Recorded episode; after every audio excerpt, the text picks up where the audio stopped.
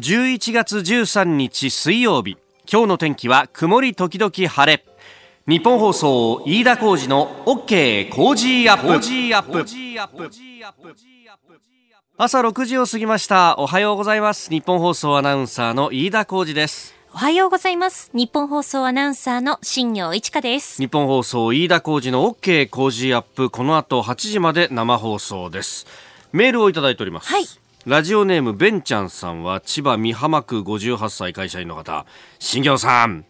今日からオリンピック観戦チケットの二次抽選開始ですよ。私もあなたと同様に 一次抽選応募未遂組で周りの人には外れちゃったと言っていた一人です、はい。実際は外れたんじゃなくてええ。カートに入れ忘れていそたという。う。カートに入れっぱなしにして。いて戦いの土俵にすら上がっていなかったっていうことなんですよね。最後のねあの、決済手続きというかそこまで行ってなかったてなかったっいうね。ええ。ええ。落ち着いて応募しましょう。そうしましょう。当たりすぎないようにねと。まあそうですね。もうね。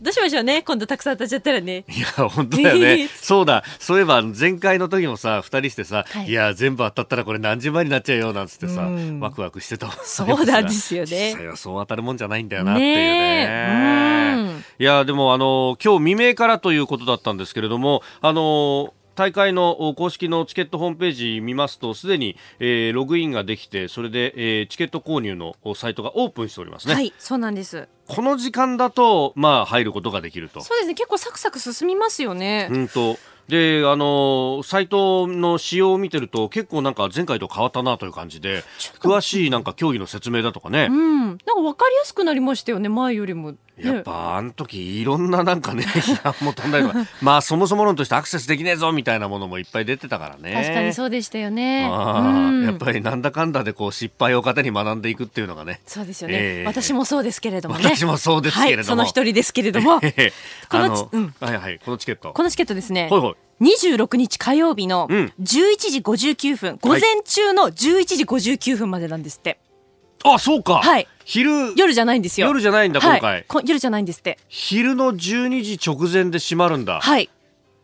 怖いね。怖いですよこれ。この間のだからパラリンピックのさん。第一次抽選と同じだ、ええええ。昼の12時で閉まってしまうと。そうです。おー。なのでそこを皆さんご注意いただければ。いや本当だよね、うん。なんかさあーランチの時にでもやろうかなと思って今日締め切りかなんて言うと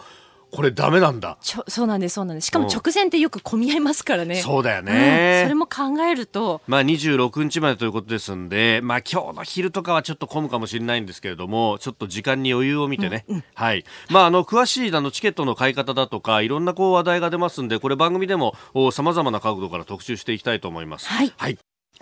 さあ最新ニュースをピックアップいたします。スタジオに長官各紙が入ってきました。今新業アナウンサーがねニュースで読んでくれたその1本目にも桜例の桜を見る会についてっていうのが出てますけれども、まあ、朝日新聞は一面トップから大展開という感じで、えー報じております、えー総理事務所がツアーを案内したとか、まあ、あの桜を見る会そのものの税金行使の是非の話からなんかいろんなところへ飛びしてるなというようなね、えー感じになっております。まあれもそのまああのまずは、えーこう桜を見る会にこれだけ税金が使われてるっていうのをまずぶち上げてで、えー総理答弁があると今度はその矛盾をついていくという形でどんどんとこう火を広げていくというような形。でその間にいまあ桜を見る会というものがどういったものであったかとかあるいは、えー前回の例えば民主党政権だったりとかあるいはあの非自民の政権でも、まあ、実はずっとやっていた1952年からやっていたんで、まあ、そういった時に、えー政権が交代したところで、えー関わってきた人もいるんだとかそういった話がどんどんと後ろの方へ追いやられているという形になっていると、まあ、これ後ほどね、えー高橋洋一さんとも、まあ、深めていこうとは思っております。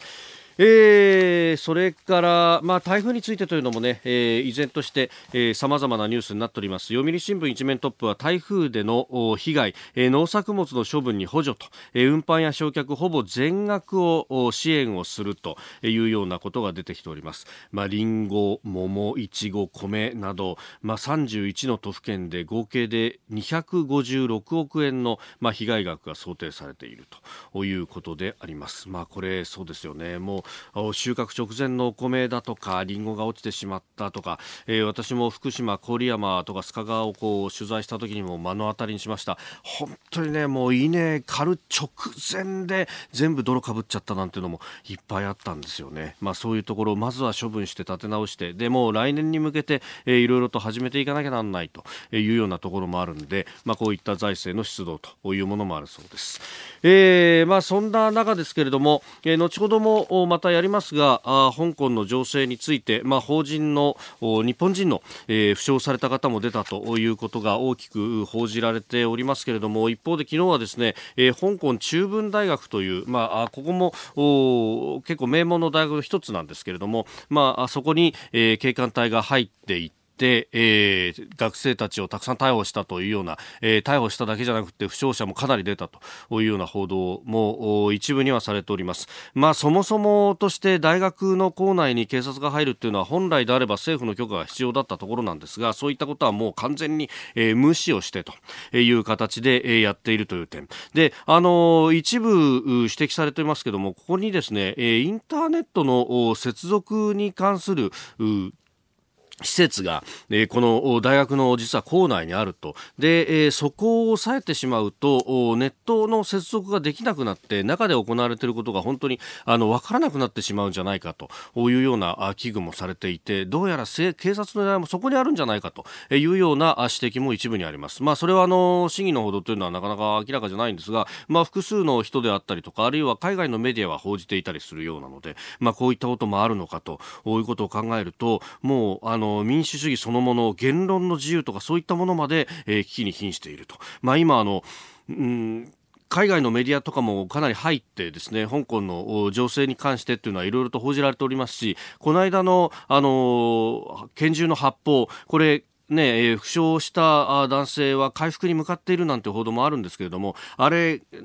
インターネットのライブストリーミングがあったから目の前で、えー、発砲された3発っていうのももう白日のもとにさらされて世界中に、えー、発信されたということがあったので、えー、その大元のインターネットを断ち切ってしまうということになると中で行われていることがわからないと。だから、えー、香港も、えー、例えば、えー、ウイグルであるとかあるいはチベット、えー、チベット人ウイグル人の方々が、えー、苦しんでいるのと同じ状況になってしまうのではないかといういうような、えー、危惧もあるわけです。まあ、重大な人権の弾圧が行われているということ、それがしかもこれだけ、えー、日本から飛行機に乗れば4、5時間のところで行われているという事実。えー、しかも一旦は収束というか、えー、緩みかかったところ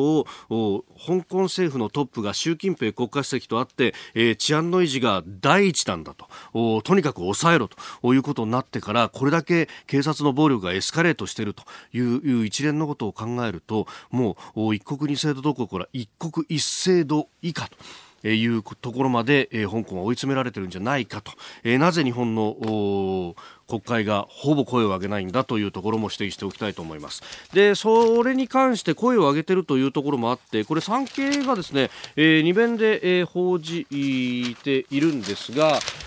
えー、自民党有志習近平氏国賓来日反対へと、えー、自民党の中のですね、えー、国会議員の集まり、え、日本の尊厳と国益を守る会というところが習近平氏の来日国賓の来日に反対する決議を準備しているということが12日分かったと、え、北海道大学の教授ら法人の不当な拘束尖閣周辺での中国公船の侵入行為などの状況が改善されない限り国賓での来日に反対するという内容内容と、えー、今日、まあ、一連のこの内容というのをまとめた後総理に提出する方針であるということが、まあ、報じられております。まあ、この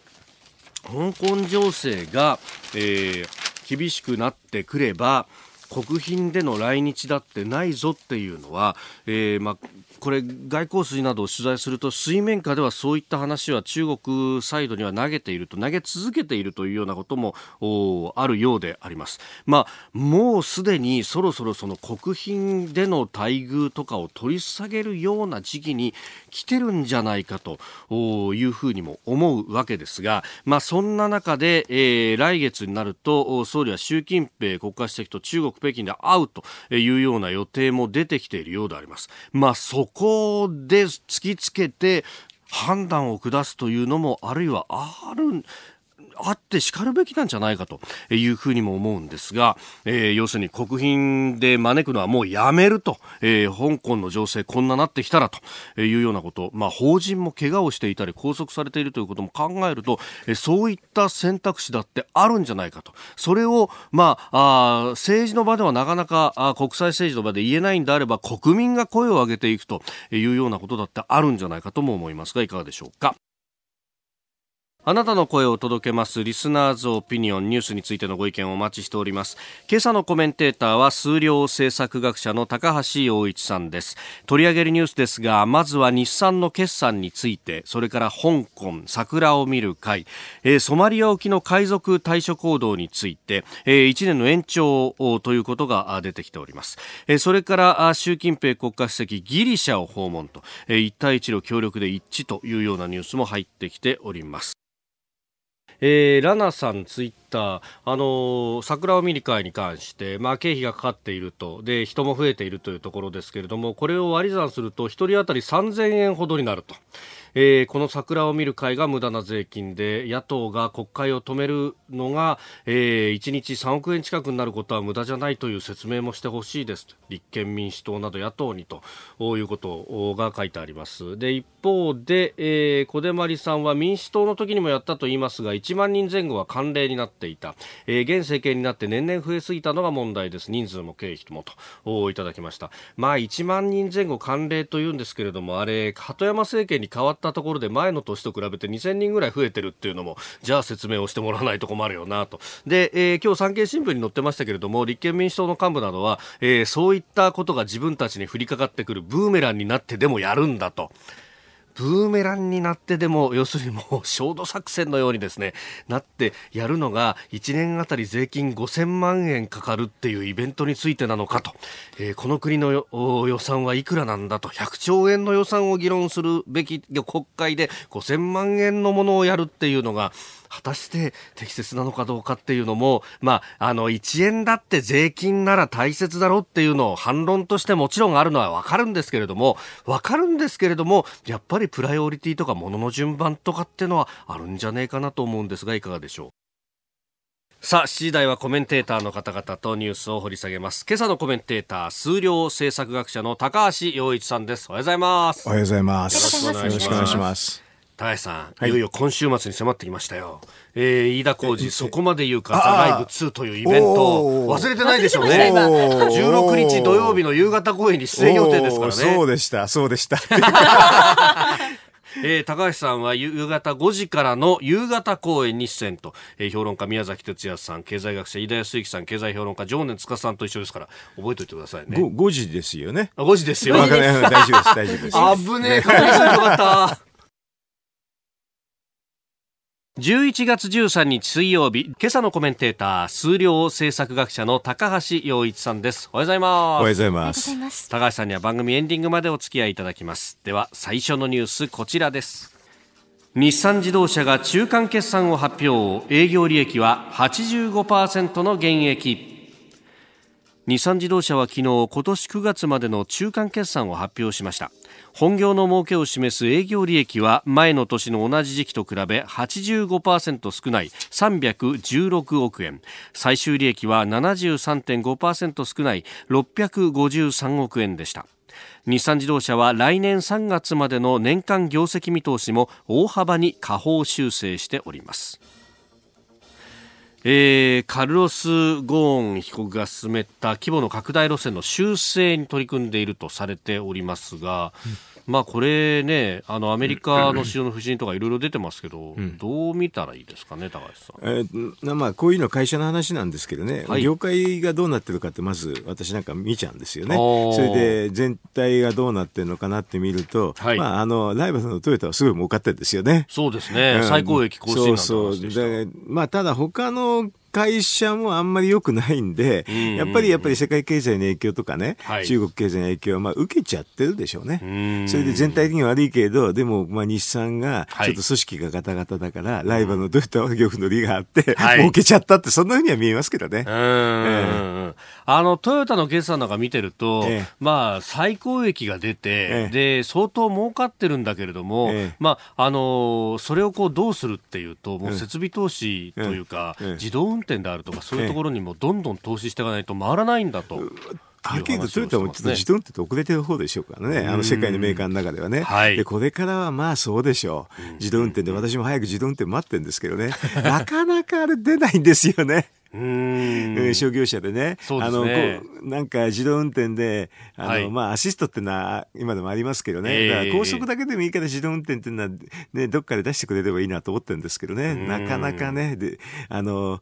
出ませんね、まだね。まあ、アメリカで、あれ、テスラの車でしたかね、あの自動運転をの、まあ、実験をしていて、初の死亡事故があったというね、話が出てきたりとかしていると、日本はそれに輪をかけてこう規制というか、既得権が厳しいというか、岩盤が分厚いじゃないですか。あのでもはっきり言うとど、ね、人間とどっちがあの危ないかって議論なんですよね。はい、で人間なんて死亡事故たくさんあるじゃないですか。いや、それこそあの池袋のね。そうあのね、あの、上級国民じゃじゃないか。まああのね、そんなネットでそんなふうに、ね。いまだにまだ元委員長と、まあ書類送検されたんだからもう被告でいいだろうと思うんですけど。うん、だから、死亡事故があってね、あれだってあの、二人の亡くなった方以外もたくさん亡くな、あのね、怪我されてるんでしょ？えー、でそれから比べたら私はね、はるかに自動運転の安全だと思いますよ。要するに比較の問題なんですよね。あの、自動運転で一人死亡がいたって、じゃあ同じ期間間に人は何人死亡がいましたかって、はい、どっちがより安全ですかと、より安全な技術の方を選ぶっていうのは、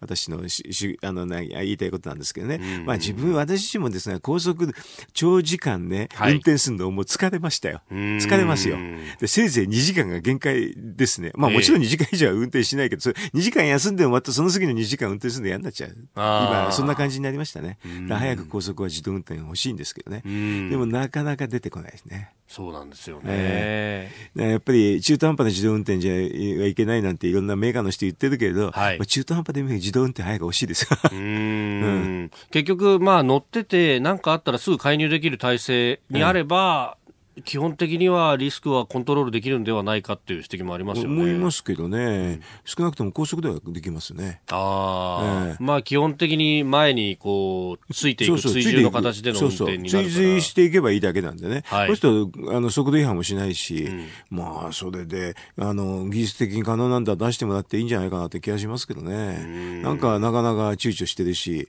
ななんていうんですかね、これも、もどかしいところありますよね。で、多分ね、自動運転やるとね、はい、田舎の方の今、バスドライバーがいないとか言うじゃないですか、それ解消しますよ。はい、あの、あと過疎の交通が大変だなんて言うんだけど、みんな自動運転でいいじゃないですか。巡回バスとか言ってね。うん。それで簡単にできちゃうと思うんだけど、あの、田舎だったら人もいないし、事故も少ない、と思いますね。まあ、日産の話に戻ると、うん、まあ、そういったところの投資っていうのがこれから先必要になってくるけれども、この状態だとちょっと厳しい。ちょっときついですよね。やっぱり組織がガタガタになってるから、はい、でこの、あの、なんていうかな、かなりのところでみんなしのぎ合ってますからね。うそうするとこういうのは、今ね、トップがどうなってるかとかね、はい、どういう方向かって大きいですよね。経営の問題になっているような気がしますね。おはようニュースネットワーク。今朝のコメンテーターは数量政策学者の高橋洋一さん。この時間取り上げるニュースはこちらです。抗議デモが続く香港。日本人男性が負傷。茂木外務大臣は昨日政府への抗議デモが続く香港で50代の日本人男性がデモに遭遇し負傷していたことを明らかにしました。命に別状はありませんでした。香港では11日に抗議活動と関連して287人を逮捕。警察官がデモの参加者に発砲するなどデモ隊への強硬な姿勢が鮮明になってきております。えー、負傷した男性について命に別状はなく病院で治療を受けてすでに退院をしていたと、えー、いうことだそうです。あの香港に出張中の民間人だったということであのデモ隊を撮影しようとスマホで撮影しようとしたところで、うん、中国人と間違えられたんじゃないかというようなことが言われております、物騒ですねもうねあの香港ってもともと自由なところで金融取引っていうのが盛んなんですけどね、はい、あの金融取引が盛んなところでも、まあ、こういうそのデモ活動なりなんかあるっていうことでねなんかかなり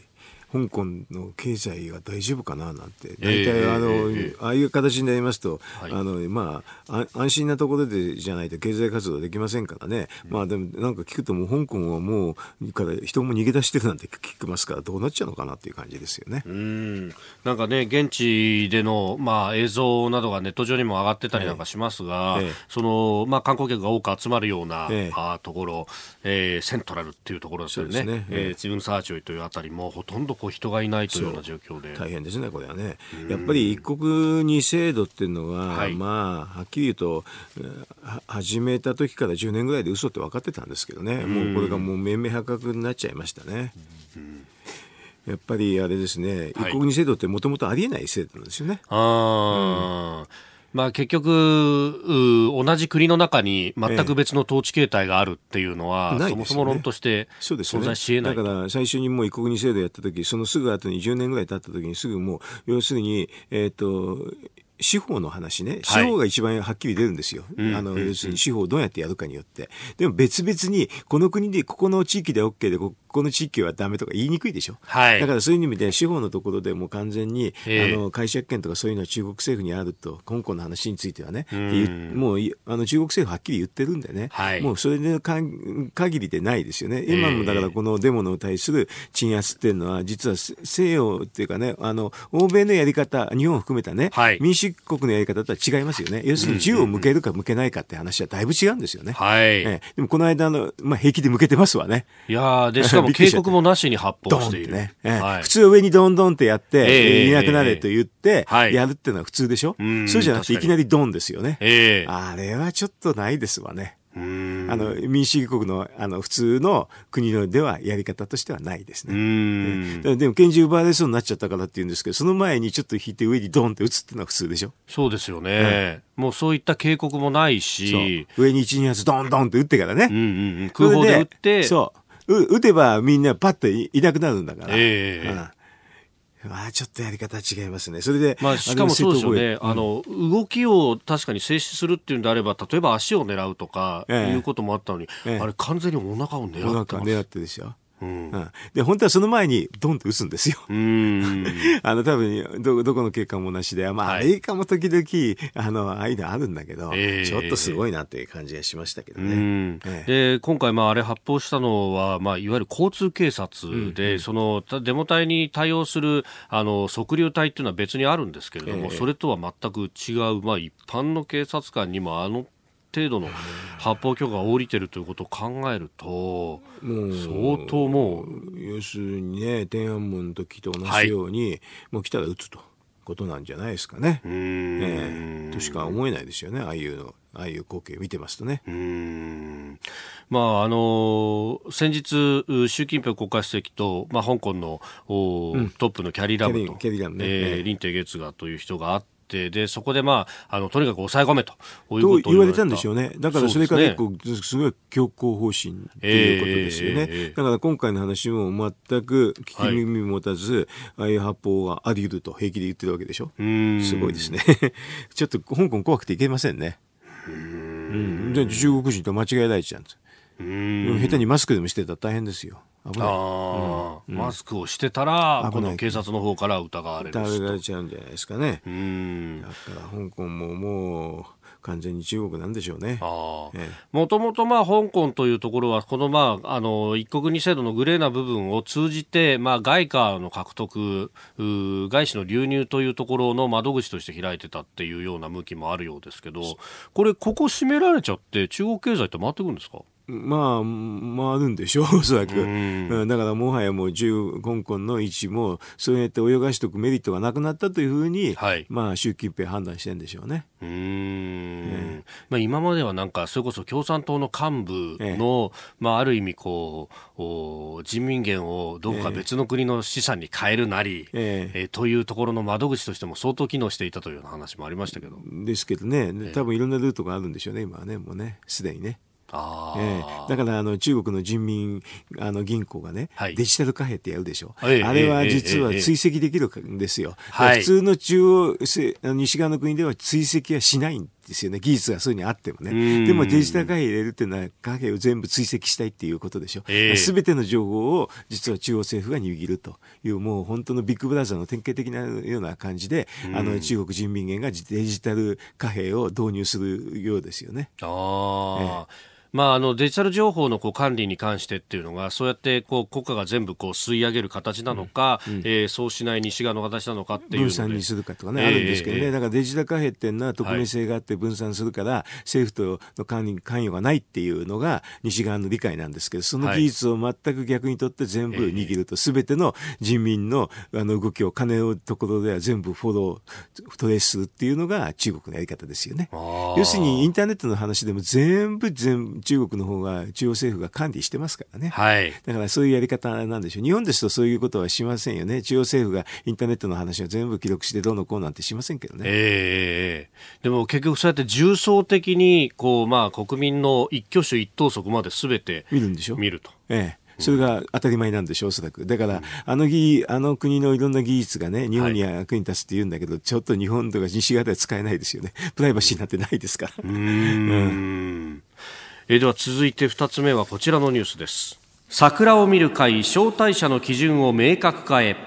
菅官房長官は昨日野党側が総理主催の桜を見る会の招待者の選定基準が不透明との指摘を受け選定のプロセスを明確化する考えを明らかにしました。また野党側の追及チームは初会合を行い内閣府に招待者の名簿を提出するよう求めましたがすでに破棄したと返答しております。えー、講演会の関係者が多数出席していたのが問題だと。選定不透明じゃないかというふうに野党は追及すると。うん。まあなんかこれが国会の焦点になりそうだみたいな記事までね出る始末ですが。あのちょっと個人的ですけどね、はい、えっ、ー、と飯田さんはこの桜の見る会は行かれたことあるんですか、はい、おお行ったことないですね。よかった。高橋さんは？行ったことあります？ないない。ない人はこれ平気で喋れるんですよね。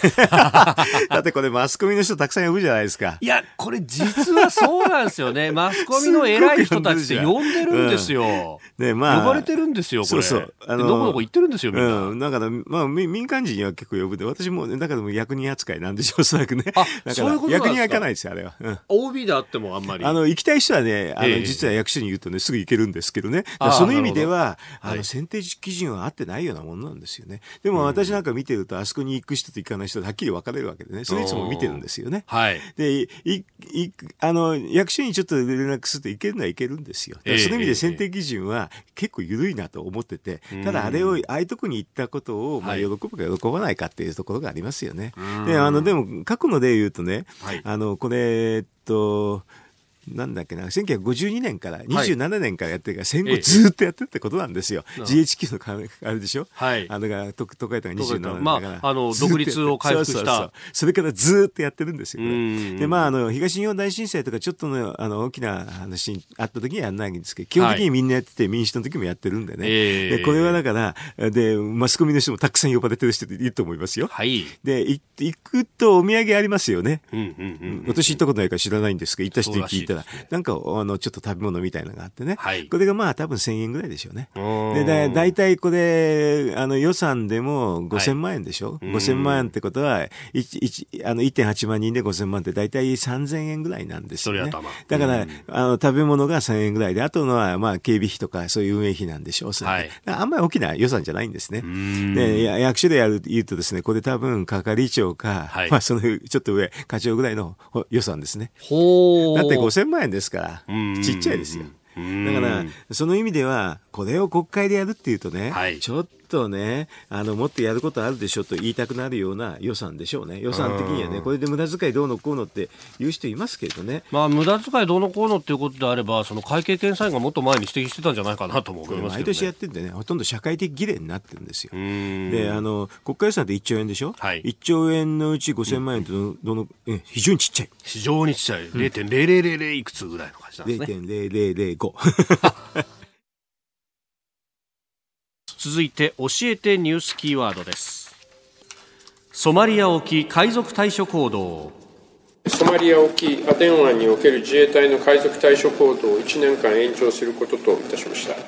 日本に関係する船舶の安全あるいは国際経済の一つの重要なシーレーンでありますこの地域をしっかりと守っていくということをやっていきたいと思います。お聞きいただきましたのは昨日の閣議後の河野防衛大臣のコメントです。海上自衛隊がアフリカのソマリア沖で行っている海賊対処対処行動について政府は12日の閣議で活動の期限を1年間延長することを決めました。護衛艦1隻と哨戒機2隻が来年11月19日まで引き続き対処を行います。えー、アフリカ東部のソマリア沖海賊による脅威が、えー、存在していると、まあ、これあの特措法を作って、えー、護衛活動を行っているということであります。うん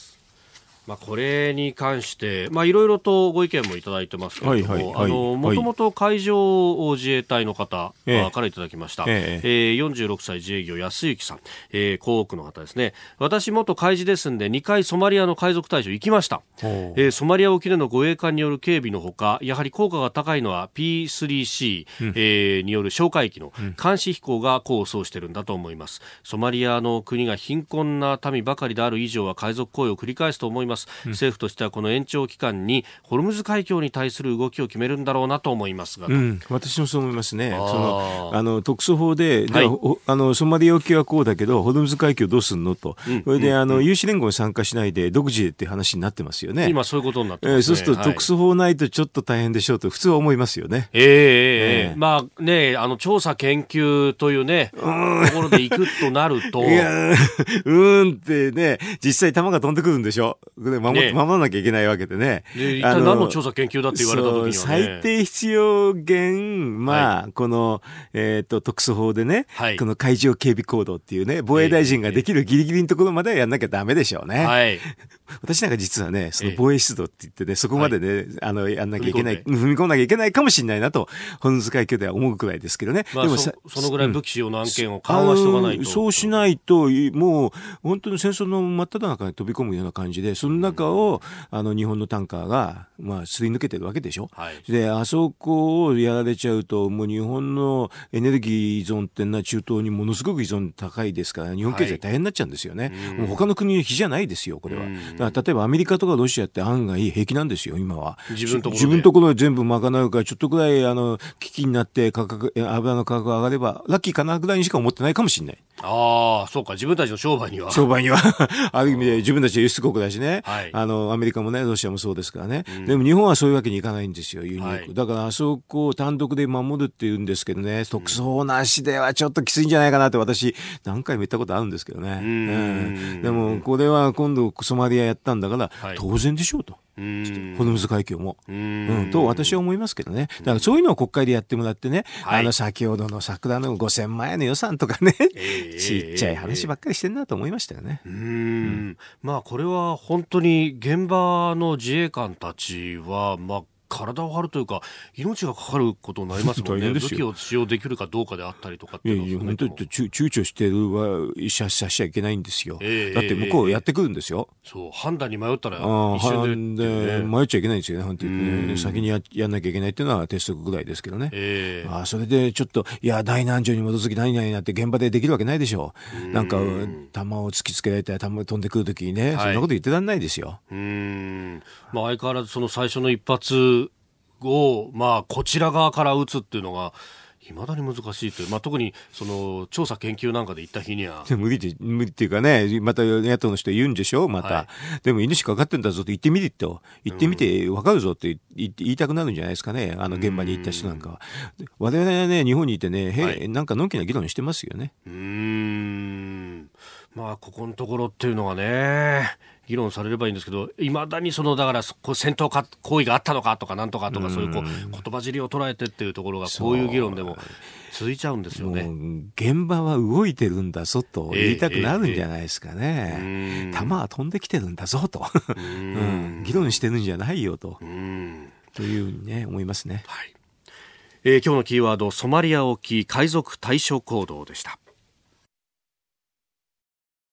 オラさん、千葉市からメールです。桜を見る会について。うん、え招待基準曖昧なんじゃないかという気はします。その点、はっきりさせる必要があると思いますが、それ以上に国会で議論する案件はたくさんあるんじゃないでしょうか。防災対策、国防、経済対策など、え重要度を考えた質問を野党にはしてもらいたいです。こんな感じだから、ますます国民は政治から離れてしまうんじゃないでしょうか。全くそうですね。あの私もちょっと国会で巻き込まれていてね、あまあ、森友子議員からね、いろいろと言われてて、はい。あの人でももともとあれですよね、台風の前に質問を遅れたでしょ、うんうんうん、質問が遅れた時の損失って、この桜の見る会の予算と同じぐらいですよ。おうん、1日でね。1日で。うん、まあ、だから、あれ毎毎晩やってるんでね、はい、そうするとね、国会で150日あるから、えそのね、損失たりやね、この桜の見る会の100倍以上。うん、確かに。そういうのもあとでも先ほどのソマリアみたいな話ね、はい、安全に関わる話とかそういうのはもうきちんと国会で議論してもらいたいですよね。あの、特捜ないなくてね、行けって言われたらね、えー、えー、困るでしょう、行く人も。そうですよね。うん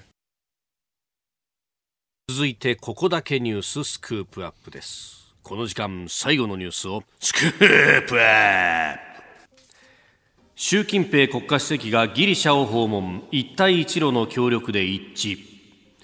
中国の習近平国家主席は11日訪問先のギリシャでミツオタキス首相と会談。中国国有企業が買収した港ピレウス港を視察し一帯一路による協力の成功例だと語りました。習近平国家主席はこの後ブラジルを訪問し新興5カ国ブリックス首脳会議に出席します。まあ、ギリシャはこの一帯一路の重要なところだっ重要なね。そうですね。あの、ね、まあ、国家財政が弱いから、はい、それでギリシャって、あの、過去200年で、ええ、あの、100回近く破綻してるんですよね。はい。よく破綻する国だから、え、そうすると、ちょっとお金貸してね、はい、破綻したら、うん、実は、あの、ちゃんと担保の片で何を取るかってことを考えながら、はい、多分習近平、中国は動いてるんだと思いますけどね。で、今のところはここの、あの、この港、はい、えっ、ー、と、ピレウス港、ピレウス港ここは、まあ多分運営権っていうのを、この中国企業は持ってると思うんですよね。で、そうするとでも中国がギリシャに貸し付けて焦げついたら、運営権だけじゃなくて、うんうんうん、土地もいただきとかね。港全部そう、いただきとかね。そういうようなことを考えながらやってるんじゃないかなと思いますけどね。それはあの、アメリカの人なんあの、なんか、ポンペオ国務長官なんかそういうことをね、はい、中国やるからって随分警告してるんですよね。で、やっぱりすぐ破綻するところっていうのはね、弱,、はい、弱みが多いわけですよ。で、つけ込めるんですよね。えー、これはなんか悪徳のサラ金業者と似てる手法なんですけどね、この中国のやり方はね。まあ、あの、スリランカでハンバントだという港をね、うん、99年と。貸し付けて、えー返済が滞ると、担保として土地をいただくという、うん、うん、だから合法的合法的っていうかね、まあ、戦争しないで領土を拡大していくっていう、その中国らしいやり方といえばやり方なんですけど、でもまあ、サラ金と一緒ですよ、はっきり言えば。うん、悪徳業者と一緒、やり方は。はい、うん。ちょっと無理な条件で貸し付けて、あの、滞ったら、あの、物を取っちゃうと。うん、という形だと思いますけどね。だからギリシャがもうちょっと EU の中できちんとね、みんながサポートしないといかんと思いますけどね。うん。昔、ドラクマという通貨があった時代だったら、まあ、いいかったんですよ。通貨安になって。そう、100年で200回破綻しても、はい、自分の通貨があれば通貨中華安になるから、復活できるんですけどね。はい、今、ユーロの中ですからね、はい、これは大変ですよね。だから、あの、ギリシャは EU に入ってるんだけど、ユーロから出るというっていうね、スウェーデンとかデンマークみたいな、あの、ポジションを取った方のが実はいいんですけどね。ちょっとね、あの、ユーロのメリットを受けるのは受け受けにくいちょっと地域的なところがあってね、あのユーロの真ん中でないとあのドイツに近いところじゃないとユーロのメリット受けにくいんですよね、はい、そうするとデメリットばけ出てきちゃうんで、はい、あのドラクマがあった方のが実はギリシャ発展する可能性高いんですけどね。でもそこまではちょっと政治的にはねあの要するにユーロから離脱っていうのは難しいみたいですけどね。結局はまあ、あの破綻して通貨安になると、うん、まあ、そこで、えー、通貨安になってお客さんがいっぱい来て観光が潤ったりとかすれば、まあ、いいんですよ。ね、それで、うん、えー、十分にまた復活ができるけれども、これ結局それができないとなると、もう資産を切り売りするなりなんなりして、切り詰めるしか方法がない。だんだん厳しくなりますよね。で、これ、ピーレウスだって結局、切り詰めの一貫として売り飛ばしちゃったわけですよね。それで今度はだから、その所有権までね、はい、取られかねないって状況ですよね。だからドラクも安くなったらギリシャっていいところだから観光客すごく入ってくるんで、えー、あとオリーブの輸出なんか簡単にできるんですけどね、はい、それが手がなくなっちゃってユーロの中のままだと自利品になるんで、そこを中国も見てんでしょうね。うん、うん、どうせまたダメになるよと。で、これがまあ、あの、ユーロをやっている国々、まあ、中づくドイツであったりとかフランスだと思いますけれども、あの、一つの国のように財政支援だとかなんとかで支えればよかったんだけど、そうじゃなくて、とにかくお前ら切り詰めろということしかやんなかったそう、だから、本当はユーロに加盟してメリット少ないんですよね、ギリシャはね。だから、EU には入ってるんだけど、ユーロから出るっていう選択肢があってもいいんですけどね、それができないっていうのはギリシャの悲しいところですね。ねで、ギリシャがいるもんだから、まあ、ある意味、こう、引っ張られてユーロが安くなると、それで一番恩恵を受けるのはドイツです、ね、ドイツだけです。あのね、もう、これは最適通貨理論ってのがあってね、はい、えー、同じ通貨になるとどこに恩恵が、メリットが来るかっていうのは、もう理論的にはっきりしてるんですよ。そうするとドイツにあの恩恵が来てね、あの周辺国のギリシャには来ないっていうのは分かってる話なんですけどね。うん、これはもうかなり前、1990年ぐらいに私そういう論文書いたことあるんですけどね。あ、そうなんですね。30年ぐらい前に。うん。理論から出てくる話なんで結構簡単なんですよね。うん。でまあ、中国はあのこの後はあ今度はブラジルを訪問してと、はい、これその一帯一路ってなんかあのヨーロッパ合衆点みたいな風な書かれ方もしますけれども、えー、そこからさらにブラジルに行って、うん、もうあの世界一周でしょ？っていう話、ね、そうそう。あのそれぐらいあの中国の話は大きいですけどね、えー、まあ、あの自分の経済圏早く作りたいんじゃないですか、そうじゃないともうアメリカに締め付けられて大変ですから、はい。えー、だから中国の経済圏を早く作りたいってその表れだと思いますけどね。これそうなると、まあ、あの西側諸国の、まあ、ある意味のドルブロックと原ブロックみたいなものをこれから分けたいんでしょうね。分けていくと、えー、多分多分多分中国の経済力から元は国際通貨にまだなりきってないんで、うんうんうん、ちょっとこの請求ですからね、はい、そのこの一帯一路は失敗する確率が高いような気がしますけどね。うん。あの中国というところは相当こう外貨準備が抱えてるとか、うん、あるいは米国債がいっぱいあるから、うん、アメリカもおよそれ手出しできないんだみたいなことを言う人もいますが、え一方でそのドルを担保にして一帯一路で相当投資につぎ込んでるなんて話もありますよね。そうですね。もともとでも経あの経済を考えるときに、はい、あの自由な経済活動あ自由な政治活動がないと自由な経済活動も担保できないっていうのが普通の理論なんですよね。はい、そうすると自由な政治活動ないですよね中国は。全部がんじがらめでしょ。はい、一党独裁でしょ。はい、そういうところにはなかなか健全なる経済が発展しないっていうのが従来の社会科学の理論論なんで。そうすると、まあ私はあの10代の社会科学の理論で、この例外はないわけで、要するに社会主義国で発展した国はないんですよね。民主主義国しかないから、中国は難しいと思いますけどね。ある程度のところまでは行くというのはその通りです。要するに、えっ、ー、と、一人頭の所得が1万ドルぐらいは、まだなんとかなるんですけど、それ以降はなかなか大変だと思いますよ。今ちょうどその胸月八丁に近づいてて、はい、それでアメリカも、まあそれを、もうその、狙ってやってるから、中国の発展は結構難しい。この先の発展と私は思うんですけどね。ここはまあ見方いろいろあって、中国が新境地を開くっていう人もいますけどね。うん。これから先は内需がどんどん大きくなるんだみたいなことを言う人もいますがそれにしてはちょっとね、工業化が進展しないんで、はい、なかなか難しいと思いますよ、もうそこも。だから結構もう限界に近づきつつあると、私は見てるんですけどね。うん。そうすると、この貧富の差みたいなものがそのまま固定されるようなことになると、あとで文出るでしょうね、国民からね。今のところ知らないから、はい、要するにインターネットかなんかでも、あの、かなり管理して,、管理してるから、情報っていうのは知らない人もまだ多いですけどね、はい、あの国民がみんな情報を知るようになったら、なかなかこのままで済まないと思いますけどね。うん、そうすると、それを防ぐためにもデータは全部国が吸い上げてってさっきの話ですけどそうですね、人民元をデジタル化してね、はい、人の動きを全部監視するって、でもととてもじゃないけど、普通の人で考えたら、ええ、そんなんで息苦しくて生活しにくくなるでしょう。うんというのが中国の人には分かんないらしくて、それを管理するのが当たり前だと思ってるから、うん、でもあれ管理されないね、香港みたいな人が、ええ、あの生活見たら、はい、とてもじゃないって思うかもしれませんよね。中国のあの抑圧された人民もね、はい、気がついちゃうかもしれませんよね。自由の尊さをね。うん、結局そこの部分っていうのを一度自由を知った香港の人たちはその大事さであるとか知ってるから抵抗するんでしょ？うでなんか香港の警察は大学まで入って調べたんでしょ？で大学私有地に入るっていうのはちょっと西側諸国では考えられないですよね。大学の時事もあるしね。思いっきり私有地ですからね。それに平気で香港の香港の警察が大学まで入ってね、はい、調べ上げちゃってるのはちょっとちょっと感覚的にね。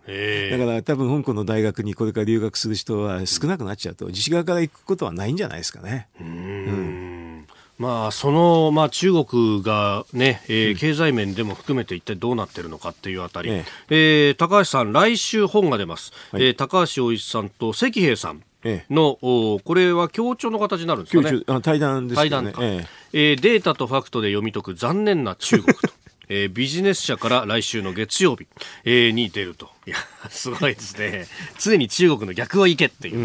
ん残念な中国的で、えー、著者も笑っちゃいましたけどね。著者も笑ってしまった。えー、ということで、えー、この時間、まあ、中国の経済の面からと、はいえー、様々分析をいただきました。このコーナー含めて、ポッドキャスト、YouTube、ラジコ、タイムフリーでも配信していきます。番組ホームページご覧ください。